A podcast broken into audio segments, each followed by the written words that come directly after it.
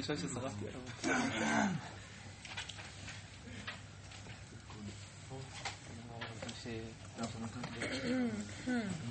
שלום וברכה לכולם, ערב טוב. אה, אנחנו עצרנו אתמול באמצע סוגיה, ראינו את האיבעיה בגמרא בדף ע"א עמוד ב', האם גירושין נחשבים הפרה או שגירושין נחשבים הקמה של הנדר. אה, אז דיברנו על הספק באופן עקרוני, ואני מקווה שזה לא במירכאות משעמם, שאנחנו כל פעם חוזרים לאותה חקירה, אבל באמת זו חקירה עקרונית שהולכת וחורזת כאן הרבה סוגיות, אז בכלל, מה המעמד העקרוני של הקמה והפרה, וכנראה שהשאלה האם גירושין הם הקמה או לא היא נגזרת ונפקא מינה של אותה חקירה שדיברנו בה כמה פעמים. וכעת אנחנו עוברים לראות את ההוכחות שהגמרא מבקשת להביא לכאן ולכאן. אז אנחנו בגמרא בדף ע"ב עמוד א' ממש בתחילת העמוד. אומרת הגמרא תשמע בואו ננסה להוכיח מברייתא שכבר למדנו לעיל בהרחבה בדף ס"ח כמובן האם אה, באמת גירושין נתפסים כהקמה או הפרה של הנדר אומרת הגמרא תשמע מתי אמרו מת הבעל נתרוקנה רשות לאב בזמן שלא שמע הבעל, או שמע והפר, או שמע ושתק, ומת בו ביום. בכל המצבים הללו, מה הצד השווה שלהם? שהבעל לא, לא הקים את הנדר. כלומר, או שהוא שמע ושתק, או שהוא שמע והפר, או שהוא בכלל לא שמע, אבל הוא לא הקים את הנדר. ולכן, אם הוא ימות, אז נתרוק לרשות לאבא, ועכשיו האבא פועל לגמרי לבד. מציעה הגמרא לדייק, אם אתה מחפש את כל המקרים שבהם אין הקמה, שבהם באמת נתרוקנה רשות לאבא. אי אמרת גירושין כשתיקה דמו, כלומר כשגירושין זה כמו הקמה, אז לתני נמי או שמע, ו... סליחה, הפוך, אם תאמר שגירושין זה רק כשתיקה ולא כהקמה, אז לתני נמי או שמע וגירש. יש לי עוד דוגמה בשבילך. כלומר אם הבעל לא שמע, או שמע והפר, או שמע ושתק, או שמע וגירש, בכל המצבים הללו נתרוקנה רשות לבעל. למה הדוגמה הזאת של שמע וגירש אינה נזכרת בברייתא? אומרת הגמרא, מדלא תנאי הכי, שמע מינה גירושין כהקמה אדם. באמת גירושין זה במפלגת ההקמה.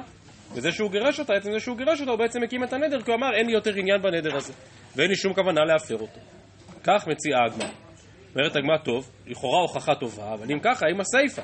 בהמשך אותה ברייתא עצמה, אבל אם שמע וקיים, או שמע ושתק ומת ביום שלאחריו, שזה לצורך העניין, קיום. כי הוא שמע, ולא הפר ביום שומעו וכבר עברנו ליום הבא ורק לאחר מכן הוא נפטר, זה בעצם כמו קיום, אז הבעל, אה, סליחה, האבא כמובן אינו יכול להפר. במצבים הללו אנחנו לא אומרים שנתרוקנה רשות לאבא, למה? כי הבעל כבר קיים את שלו, והפרה מחייבת הפרה של שניהם. אם הבעל קיים, האבא כבר לא יכול להפר. נו, אז בואו גם, גם כאן נשאל על הסיפא של הברייתא, אבי אמרת שגירושין כהקמה דמו, אז ניתנה שאם שמע וגירש. זה עוד מצב שבו האבא שוב לא יוכל להפר כי הבעל כבר קיים. בעצם זה שהוא שמע וגירש הרי הוא כאילו כבר קיים. אלא מדלא קטני הכי, מזה שברשימה של הסיפא לא הוזכר גירושין, שמע מינה גירושין כשתיקה דמו. גירושין זה לא הקמה, אלא לכל היותר כמו שתיקה. אז מה יצא מן הברייתא הזאת? יש לנו ברישא של הברייתא את רשימת ההפרות, בסיפא של הברייתא יש לנו את רשימת ההקמות, אבל גירושין לא נזכר לא כאן ולא כאן. ולכן בהכרח מסיקה הגמרא ואומרת, אלא מה ליקה למישמע מנגד. הברייתא הזאת אי אפשר להביא הוכחה לא לכאן ולא לכאן.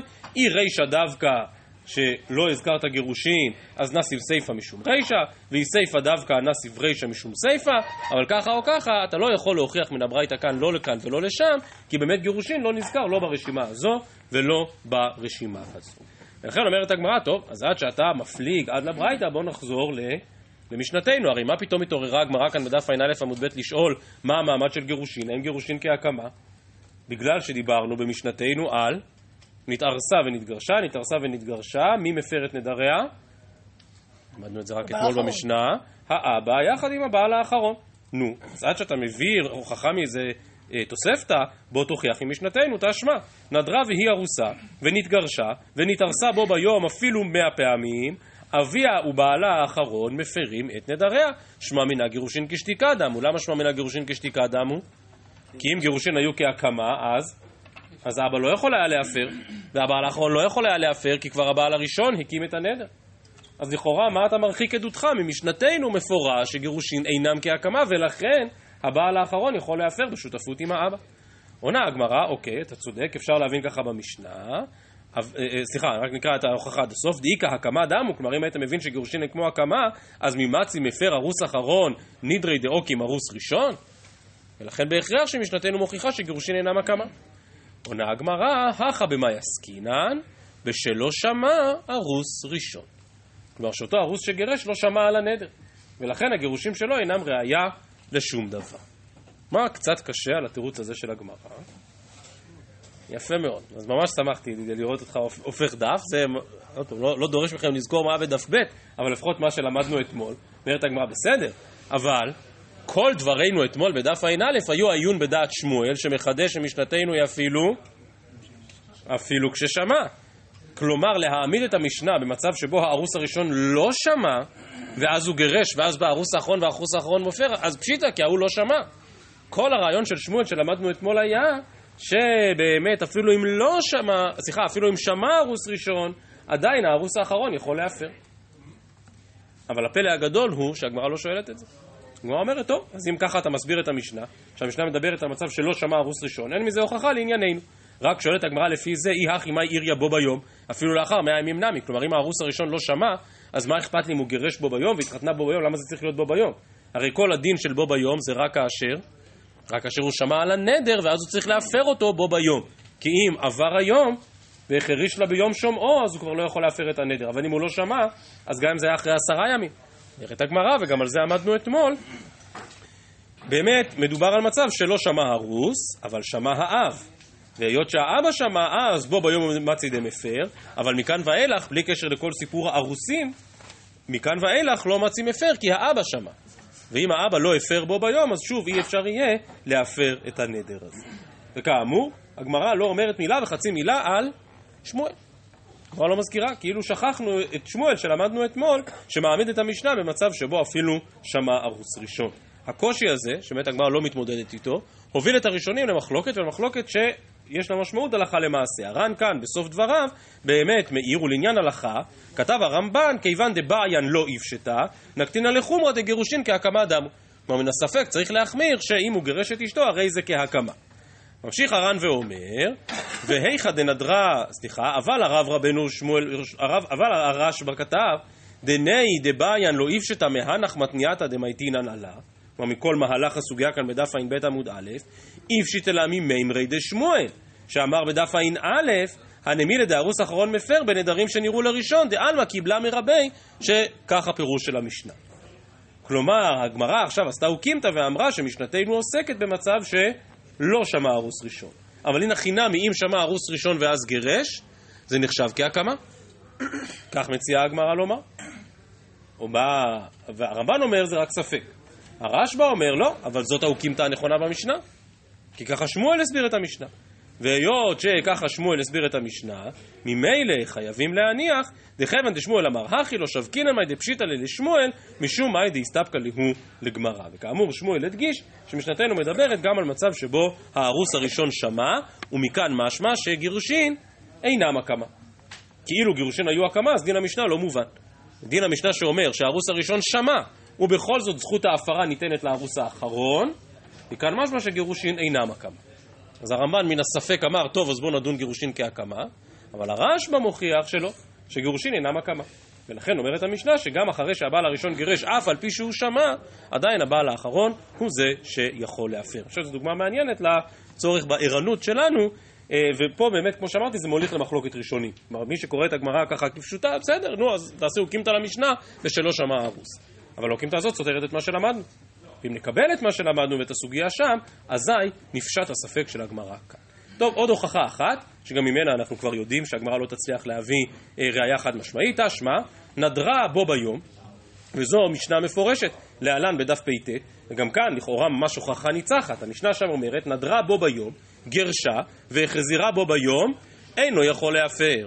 כאן לא מדובר על נערה מאורסה כמובן, בדף פט, בפרק הבא מדובר כבר על על אישה נשואה, שנדרה נדר, ואז בעלה גירש אותה, ואז החזיר אותה בו ביום, ואומרת המשנה, אינו יכול להפר. נו, אז גם כאן ממש משנה מפורשת, שמע מינה גירושין כהקמה דמו. ובגלל זה, כשהוא מחזיר אותה אחר כך, הוא לא יכול להפר. דוחה הגמרא, ושוב, גם את זה הזכרנו אתמול, למה זו אינה ראייה? אמרי, הכה בנשואה עסקינן. כלומר, ברור, המשנה שם מדברת על נשואה, לא על נערה מאורסה, והיינו תמה דאינו יכול להפר אחרי שהוא התחתן איתה פעם נוספת, משום דאין הבעל מפר בקודמי.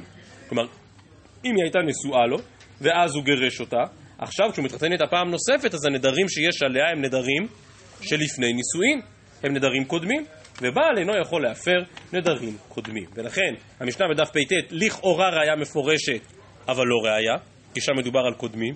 משנתנו היא לכאורה ראיה מפורשת. כי משנתנו אומרת שגירש אותה הארוס הראשון ובכל זאת הארוס האחרון מפר. גם היא לא הוכחה ניצחת כי אפשר להעמיד בשלו שמה ארוס ראשון, ולכן אני חוזר ואומר, לפי הרמב"ן באמת זה נשאר בספק, לפי הרשב"א בכל זאת אפשר לפשוט לאור האוקימתא של שמו. אז עד כאן הסוגיה של אתמול, סוגיית גירושין כהקמה או כהפר. ממשיכה המשנה ואומרת, דף ע"ב עמוד ב'. דרך תלמידי חכמים, המפרשים כאן מדגישים שהתלמידי חכמים פה זה גם האבא וגם הארוס, עד שלא הייתה ביתו יוצאה מאצלו, אומר לה, כל נדרים שנדרת בתוך ביתי, הרי הן מופרים. וכן הבעל, עד שלא תיכנס לרשותו, אומר לה, כל נדרים שנדרת עד שלא תיכנסי לרשותי הרי הן מופרים, שמי שתיכנס לרשותו אינו יכול להפר. רגע, רק לפני שנייה הזכרנו את ההלכה וכבר דיברנו עליה כמה פעמים שהבעל לא מפר בקודמים, אז איך המשנה שלנו אומרת שהבעל עד שלא תיכנס לרשותו מפר לה? ברור שעל מה מדברת המשנה הזו, זה הכותרת של הפרק, יפה מאוד, על נערה מאורסה. כלומר, דרך תלמידי חכמים, כאשר גם האבא וגם הארוס הם תלמידי חכמים, אז רגע לפני שהם פורמים את השותפות הזאת שביניהם, שזוהי השותפות שאנחנו מדברים עליה לכל אורך הפרק, שאביה ובעלה, האבא והארוס, מפרים ביחד. אז רגע לפני שהם פורמים את השותפות, הם מנקים את השולחן. ולכן האבא, עד שהיא לא יוצאת מרשותו, אומר, כל נדרים של אחריהן מופרים. גם הארוס אומר, אני עכשיו מממש את זכותי כארוס שמפר יחד עם האבא, ואומר שכל הנדרים שנדרת באירוסין הרי הם מופרים. ואז היא נכנסת לרשותו והופכת להיות אשתו. שמי שתיכנס לרשותו אינו יכול להפר, כוונה בנדרים קודמים. עד עכשיו הוא יכול היה להפר בנדרי האירוסין יחד עם האבא. אבל מה שנדרה באירוסין ועכשיו היא כבר נשואה, זה גם כן בגדר קודמים, והוא לא יכול להפר, כי כאן כבר האבא לא עומד לצידו, ומעכשיו הוא יוכל להפר רק את הנדרים שהיא תדור בעודה נשואה. טוב, אז כאמור, כך היא דרכם של תלמידי חכמים, שבאמת רוצים לוודא שטרם פירוק השותפות הזו בין האבא לבין הארוס, מפרים את כל הנדרים. אלא שכאן יש שאלה אחת מתבקשת שמתעוררת כאשר אנחנו לומדים את המשנה הזו, והיא... יפה מאוד. האם אבא או בעל יכולים להפר נדר ש... שהם בכלל לא יודעים עליו, שהם בכלל לא שמעו עליו. עכשיו, היה אפשר לשאול שאלה עוד יותר מרחיקת לכת, והיא, האם אבא או בעל יכולים להפר נדר ש... יפה מאוד. ויש כאן שתי רמות, בסדר? אז אני אחזור על זה שוב. יש נדר שהיא כבר נדרה, אבל, אבל הם פשוט לא יודעים על זה. אז ביום שומעם הם יוכלו להפר, עד הרגע הזה הם עדיין לא שמעו. זה גם חידוש. לומר שאפשר להפר נדר שלא שמעת עליו. אפשר לדבר חידוש על גבי חידוש ולשאול האם האבא או הבעל יכולים להפר נדר שעוד לא ננדר בכלל. כלומר, היא בכלל עוד לא נדרה שום נדר, והם אומרים לה, לכשתדרי נדר, אז הנדר הזה יהיה מופר. וזה הקושי המסוים שיש בלימוד הסוגיה שלנו. אילו היינו לומדים עכשיו בעיון את הפרק הזה, אז היינו מדלגים עכשיו למשנה בדף ע"ה שמדברת בפירוש על העניין הזה. כלומר, על השאלה, מה שם יש מחלוקת רבי אליעזר וחכמים, האם באמת יכולה, האם באמת יכול הבעל או האבא להפר נדרים שעדיין לא נדרו בכלל. אז מוסכם שם במשנה שאי אפשר לקיים נדרים כאלה. כלומר, לא יכול לבוא ולומר, נדר שתדרי בעוד יום, בעוד יומיים, בעוד שבוע, בעוד שבועיים, הרי הוא מקוים לך מעכשיו. אין דבר כזה. כדי לקיים נדר אתה צריך לשמוע אותו. השאלה אם אפשר להפר נדר שהיא עדיין לא נדרה. ולהגיד לא אכפת לי מה היא תדור, מראש אני מפר את הנדר. זו כאמור מחלוקת בין התנאים שם במשנה. אבל אנחנו כדרכנו נלמד כסדר, ולכן הגמרא כאן כמובן תצטט את המשנה שם, אבל המשנה שם נגיע במקומה. אבל זה ברור, ברור שאפשר להפר מראש, הרי כאילו, אנחנו אומרים כל נדרי. לא, אז זה משהו אחר. רק האדם עצמו יכול לעשות דבר כזה. לא, לא, לא, לא. רק האדם עצמו יכול למסור מודעה. דיברנו על זה לעיל במסכת נדרים, על הסוגיה של כל נדרי, ועל זה שהאדם יכול למסור מראש מודעה לבטל את נדריו. ברור שהבעל לא יכול לעשות את זה כלפי אשתו, ולא האבא כלפי ביתו. אבל אם יש לו אחריות על זה... לא, לא, לא, לא, לא, לא, לא. זה ודאי שרק האדם עצמו יכול לעשות דבר. אז כאמור, המשנה לכאורה מציעה פתרון מאוד פשוט, וזה דרכם של תלמידי חכמים, אבל שוב, הוא מבוסס על עיקרון שעל פניו הוא עיקרון מפתיע. כן, אפרים. זה לא נראה לי נקודה עקרונית. זה כאילו על הדרך. שוב אמרתי, לפני שמפרקים את השותפות, אז מחליטים להפר את הדרך. ובכן אומרת הגמר, באי רמי בר חמא, בעל, וכל הראשונים כאלה מדגישים, לאו דווקא בעל, גם ארוס, גם אבא, מהו שיפר בלא שמיעה. האם הוא יכול להפר נדר שהוא בכלל לא שמע עליו? נדר שהוא בכלל לא מודל. טוב, עוד, עוד, עוד, עוד שורה אחת. מסביר רמי ברחמה את השאלה, ושמע אישה ביום שומעו, והחריש לה, או והקים וכולי וכולי, ושמע אישה דווקא הוא, כלומר דווקא אחרי שהוא שמע הוא יכול לכבוד את דעתו, להקים או להפר, או לאו דווקא. אז שוב, התנצלתי מקודם על זה שאנחנו חוזרים שוב ושוב לאותה חקירה, אבל ברור שגם כאן זו בדיוק שאלתנו. כלומר, אם נבין שהפרת הנדר היא, היא ממש עקירה שלו, היא ממש מלחמה, הבעל בא ומפוצץ את הנדר, קצת קשה להבין איך הוא יכול לעשות את זה על, על נדר שהוא בכלל לא שמע. לעומת זאת, אם נבין שהפרה זה רק אמירה טכנית, כלומר, אני לא מאשר אותו, כי הנדר זקוק לאישור, ובלי אישור של הבעל לא יהיה לו קיום. אז ברגע שהוא מפר מראש, זה כבר דבר נשמע. כי בעצם מה הוא עשה כשהוא הפר? הוא רק מסר מודעה במרכאות, אני לא מתכוון לקיים. אה, אם הוא לא מתכוון לקיים, אז אין לנדר הזה סיכוי. אז שוב, אם הנדר הוא פעולה חיובית, שבאה וממש, זה כאילו חיובית במובן שהוא מקלקל, שהוא הורס, שהוא עוקר את הנדר, אז צריך שיהיה מפגש בין האבא או בין הבעל לבין הנדר כדי שיוכל להפר אותו. אבל אם נבין שההפרה היא רק אמירה, אני לא מתכוון להקים. טוב, אז אם הוא לא מתכוון להקים, אז לא יהיה נדר. ואם כן, שאלת היחס בין הפרה לבין הקמה בעצם משתקפת גם מן הספק הזה של הגמרא, כמו גם מן הסוגיות הרבות שכבר ראינו. ובכן, האם אפשר להפר נדר בלא שמיעה? אמר רבא, בשנתנו, ברור, תשמע. דרך תלמידי חכמים, עד שלא יצאת ביתו מאצלו, אומר לה, כל הנדרים שנדרת בתוך ביתי, הרי הן מופרים. איך, מה, מה עוזר הפתרון הזה? הרי הוא לא שמע על הנדר. איך אני יודע שהוא לא שמע על הנדר? מה? אם הוא שמע, אז תפר אותו. אז מה אתה צריך את הדרך? תלמידי חכמים, כל נדר... עזוב, אם יש נדר קונקרטי ששמעת עליו עכשיו, תפר אותו. והלא שמע? עונה הגמרא, לכי שמע הוא דמייפר. לא, לא, לא, זה לא מה שכתוב במשנה. כל מה שהמשנה אומרת זה שדרך תלמידי חכמים שמפר את הנדר של ביתו כאשר הוא שומע עליו. כמובן מאוד לא מסתדר עם לא מסתדר עם פשט המשנה. אומרת הגמרא, אם כן, כי לא שמע, למה לילה מימר? לא הבנתי. אם בכל, בכל מקרה הוא יפר את הנדר רק כשהוא שמע, אז למה הוא אומר לה, כל נדרים שנדרת בתוך ביתי הרי אין מופרים? הרי זו אמירה חסרת משמעות, כן נדרים שהוא לא שמע. אומרת הגמרא, לא, לא, זה בדיוק דרכם של תלמידי החכמים. אם כן, כי לא שמע, למה לילה מימר? עונה הגמרא, הקמה שמלן, אורחי דצור ומרבנן להדורי. כלומר, דרכו של תלמיד חכם להתעסק בנושא הזה. ורגע לפני שביתו עוברת מארוסה לנשואה, הוא פותח את הנושא, כמו שאומרים בלשוננו. ואומר לה, כל נדרים שנדר. אז היא אומרת, מה אבא, כל נדרים, כולל הנדר שנדרתי לפני שבועיים, שאני אעשה ככה וככה, אה, אה? נדרתי לפני שבועיים, הרי הוא מופע. וכן הלאה זו הדרך. בסדר? זה תרגיל הטעיה.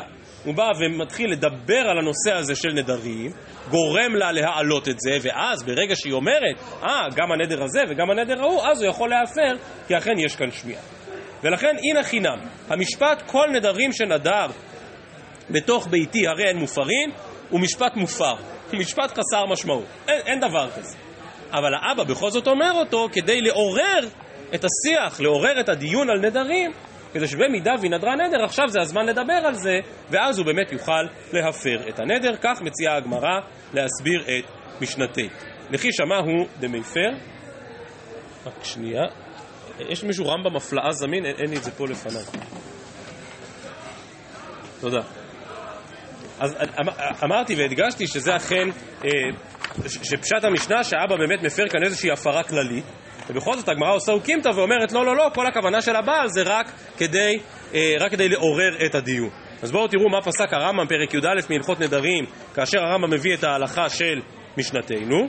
אומר הרמב"ם, נדרה והפר לאביה לבדו ולא שמע ארוסה שנרצה לרשותו וכולי וכולי, על כל הדברים האלה דיברנו. לפיכך היה דרך תלמידי חכמים, עד שלא תצא ביתו מרשותו, אומר לה כל נדרים שנדרת בתוך ביתי, הרי הם מופרים. וכן הבעל, עד שלא תיכנס לרשותו, אומר לה כל נדרים שנדרת משארסתיך, עד שלא תיכנסי בתוך ביתי, הרי הם מופרים. שהבעל מפר נדרי אשתו, אף על פי שלא שמע אותה. כלומר, הרמב"ם, בניגוד למה שהגמרא כאן נשארת בספק, ומנסה לפשוט ממשנתנו ודוחה, בא הרמב"ם ואומר, ברור, צריך ללמוד את המשנה כפשוטה. אומר הגאות מימוניות כאן למטה על הרמב"ם, כן משמע פשוטה של משנה, אבל בגמרא באה היא אם הפר בלא שמועה, ורצו לפשוט ממתניתין ודחי.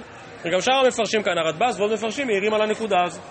כלומר שהרמב"ם, וזה קורה כנראה לפעמים, שהרמב"ם מבין שהמשנה כל כך פשוטה, המשנה אומרת דבר כל כך ברור, שהאבא מפר את כל הנדרים לפני שהיא יוצאת מרשותו. עכשיו ברור שזה נדרים שהוא לא שמע עליהם. אז ככה הרמב"ם פוסק, שהבעל וגם האבא מפר נדרי אשתו, אף על פי שלא שמע אותם. ושוב, ההגדרה הזאת של הגאות מימוניות כל כך יפה, שזה אכן, כן, משמע פשוטה של משנה, אבל בגמרא באמת הסבירו את המשנה באופן אחר. תודה. טוב, ממשיכה הגמרא ואומרת, תשמע מסיפא, וכן הבעל, עד שלא תיכנס לרשותו, אומר לה, שוב, ברור שנדרים שהבעל לא שמע עליהם עדיין, אז איך הוא אומר לה? עונה הגמרא, חנמי דאמר לה, לכי שמענה. כלומר, גם כאן צריך להסביר באותו אופן, שהוא אומר לה, כשאני אשמע על הנדר, אז אני באמת אבוא ואפר אותו. אז יש לנו קצת דיון לגבי הגרסאות, כיצד בדיוק לגרוס, תוכלו לראות את זה בר"ן, אבל הכוונה היא כוונה אחת, והפירוש הפשוט שהגמרא כאן ממשיכה את האוקימתא הקודמת. כלומר, כמו שדרכו של האבא להדורי על נדרים, כלומר לגרום, לדבר על הנושא הזה כדי שאם יש לה נדר היא תאמר שיש לה נדר ואז הוא יוכל להפר אותו, כך נוהג גם הבעל. הביטוי לכי שמנה קשור יותר לקטע הבא בגמרא, שכאמור כבר עובר לשאלה יותר מורכבת. וכאמור, עד עכשיו ניתחנו את המשנה שלנו, ומכאן אנחנו עוברים לנתח את אותה משנה בדף ע"ה, מחלוקת רבי אליעזר וחכמים, על היכולת להפר עכשיו לא נדר שהבעל לא שמע עליו, אלא נדר שעוד בכלל לא נידר. נדר שהיא עדיין לא נדרה. תשמע, האומר לאשתו, שם במשנה בדף ע"ה, כל נדרים שתידורי, עד שאבוא ממקום פלוני, הרי הן קיימים, לא אמר כלום. אז כמו שהזכרתי מקודם, זה מוסכם גם על רבי אליעזר וגם על החכמים, שלהקים נדר מראש, את זה אי אפשר לעשות. הקמת הנדר תוכל לעשות רק כאשר תפגוש אותו. לעומת זאת, אם הוא רוצה להפר מראש, כלומר כל נדרים של דור יד שאבוא ממקום פלוני הרי הן מופרים, על זה רבי אליעזר אומר, מופר. ועל זה חכמים חולקים עליו ואומרים, מה פתאום? מה פתאום, איך אתה יכול להפר נדר שהיא עדיין בכלל לא נדרה? כמו שאתה רבי אליעזר מודה לנו שאי אפשר להקים נדר שהיא עדיין לא נדרה, ככה אתה חייב להודות לנו שגם אי אפשר להפר נדר שהיא עדיין לא נדרה. וזה קשור לאקושי, הקמה והפרה, בעזרת השם עוד נדבר על זה במשנה בדף ע"ה. שואלת הגמרא את רבי אליעזר, הרי לפי חכמים אי אפשר לעשות את זה. אבל גם רבי אליעזר, שאומר שהוא יכול לעמוד עכשיו ולהפר נדרים שתדור בהמשך, פה אתה יכול לומר בוודאות שאלה נדרים שהוא לא שמע. אוזן בעולם לא שמעה את הנדרים הללו, כי אלה נדרים שעוד בכלל לא נידורו. שואלת הגמרא את רבי אליעזר, והא לא שמע. עונה הגמרא, החנמי דאמר לכי שמען. כלומר, מה הוא אומר לה? אני מתכוון להפר כל נדר שתידורי כאשר, כאשר אני אשמע אותו. שוב שואלת הגמרא, ולמה לי מן השתא? כלומר, אם בלאו הכי אתה אומר שאתה מתכוון להפר את הנדר כאשר תשמע אותו, אז... אז מה אתה מאיים? מה, מה אתה מאיים? כשתשמע אותו, אז תפר אותו. מה, מה פשר ההכרזה הזאת עכשיו? ולמה לי מן השתא? עונה הגמרא, ולמה לי מן השתא? לכי שמע ליפר לה. כשיגיע הנדר, אז באמת אתה יכול להפר אותו. מה ההתרברבות הזאת שאני מפר עכשיו? עונה הגמרא, כסבר דילמה מטרידנה ההיא שעתה. וזה חידוש גדול. כלומר, לפי התירוץ הזה, דילמה מטרידנה ההיא שעתה, מה הוא בעצם אומר? יכול להיות שברגע שאני אשמע על הנדר, אין הכי נמי, אני, אני לא אפר אותו. אני לא אפר אותו, כי בדיוק אני אהיה טרוד, בדיוק אני לא אשים לב למה שנאמר. ולכן, ולכן אני מפר עכשיו את הנדר שיש שם. ואם ככה, לפי האוקימתא הזאת, שהיא כמובן תקפה רק לפי רבי אליעזר, חכמים חולקים על זה, אבל לפי האוקימתא הזאת, אכן כן. אכן הבעל יכול לייצר עכשיו מנגנון של הפרה שיחול רק כאשר יבוא הנטל. מה? אז לפי, שאלה טובה, תן לי עוד שתי שורות בגמרא ונחזור לזה. טוב. אז אומרת הגמרא כסבה דילמה מטרידנה האישה. אומרת הגמרא, טוב, אם הלכת רחוק ואמרת שהבעל יכול לעמוד עכשיו ולשלוח איזושהי הפרה למרחקים, אז מתבקשת עוד שאלה אחת, קשור לדברים, אם אתם זוכרים, שדיברנו בהרחבה כשלמדנו כתובות, על המקומות שבהם אדם לגמרי שולט מבחינה הלכתית באיזשהו עניין, ויש שתי הלכות שמבטאות את שליטתו של האדם, שהן כל מילתא דאיתא בשליחות, איתא בתנאי, יפה מאוד, תנאי ושליחות. דברים שלגמרי ברשותי, כאשר אדם מקדש, כאשר אדם מקנה, אז הוא יכול לעשות על ידי שליח והוא יכול להתנות תנאי. אז אם אמרת שזה כל כך בשליטתו, זה אומנם לא תנאי, אבל זה מובן שהוא יכול לדחות את החלות, כלומר להפר עכשיו שזה יקום אחר כך, אז אולי אפשר גם על ידי שליח. ובכן אומרת הגמרא, תשמע, האומר לאפוטרופוס, כל נדרים שנודרת אשתי, מכאן ועד שאבוא ממקום פלוני, הפר, והפר לה. יכול יהיו מופרים, תלמוד לומר, אישה יקימנו ואישה יפרנו, דברי רבי יושיע. יש דברים מסוימים בקשר שבין בעל לאשתו, שברור שהבעל לא יכול למסור על ידי שליח. את מצוות עונה, חס ושלום, הבעל לא יכול למסור לשליח. דברים שמבטאים את הקשר שביניהם, הבעל לא יכול להעביר את זה למישהו אחר. בא רבי יושע ואומר, אישה יקימנו ואישה יפרנו, אתה לא יכול למסור את סמכות ההפרה שלך לאפוטרופוס או למישהו אחר. הבעל הוא זה שיכול לשלוט בנדר, אבל לא על ידי מישהו אחר. כך רבי יושע. אמר לו רבי יהונתן, מצינו בכל התורה כולה שלוחו של אדם כמותו. למה לא? למה לא? הרי ככל שתראה את זה, עוד פעם, נתתי בכוונה את הדוגמה של מצוות עונה, ברור שאי אפשר על ידי שליח.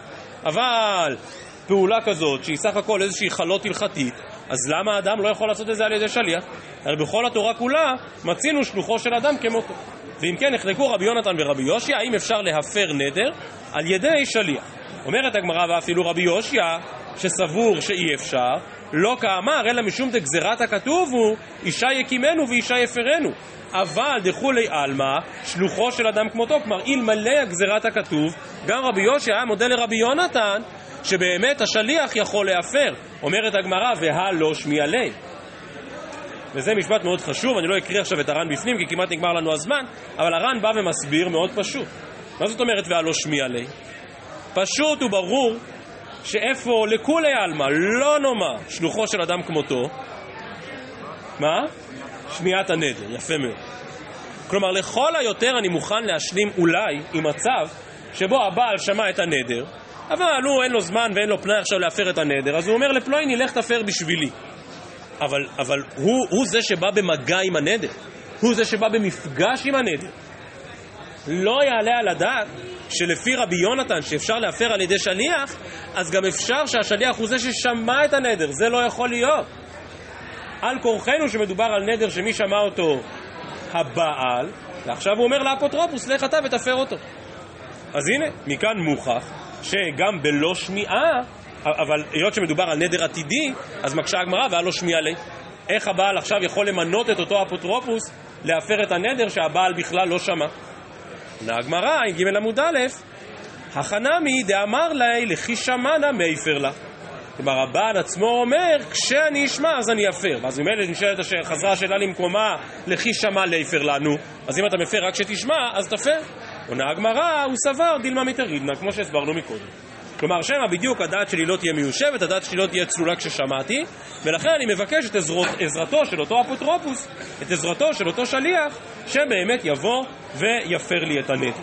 אבל שוב, הנקודה העקרונית היא שבאמת את עצם שמיעת הנדר, את עצם המפגש עם הנדר, את זה בוודאי שהבעל לא יכול לעשות על ידי מישהו אחר. ולכן, כאמור, סוף דבר, הגמרא לא מצליחה לפשוט בוודאות את השאלה אם הבעל יכול להפר נדר גם בלי לשמוע אותו. הרמב"ם, כפי שראינו, הבין שזה פשט המשנה.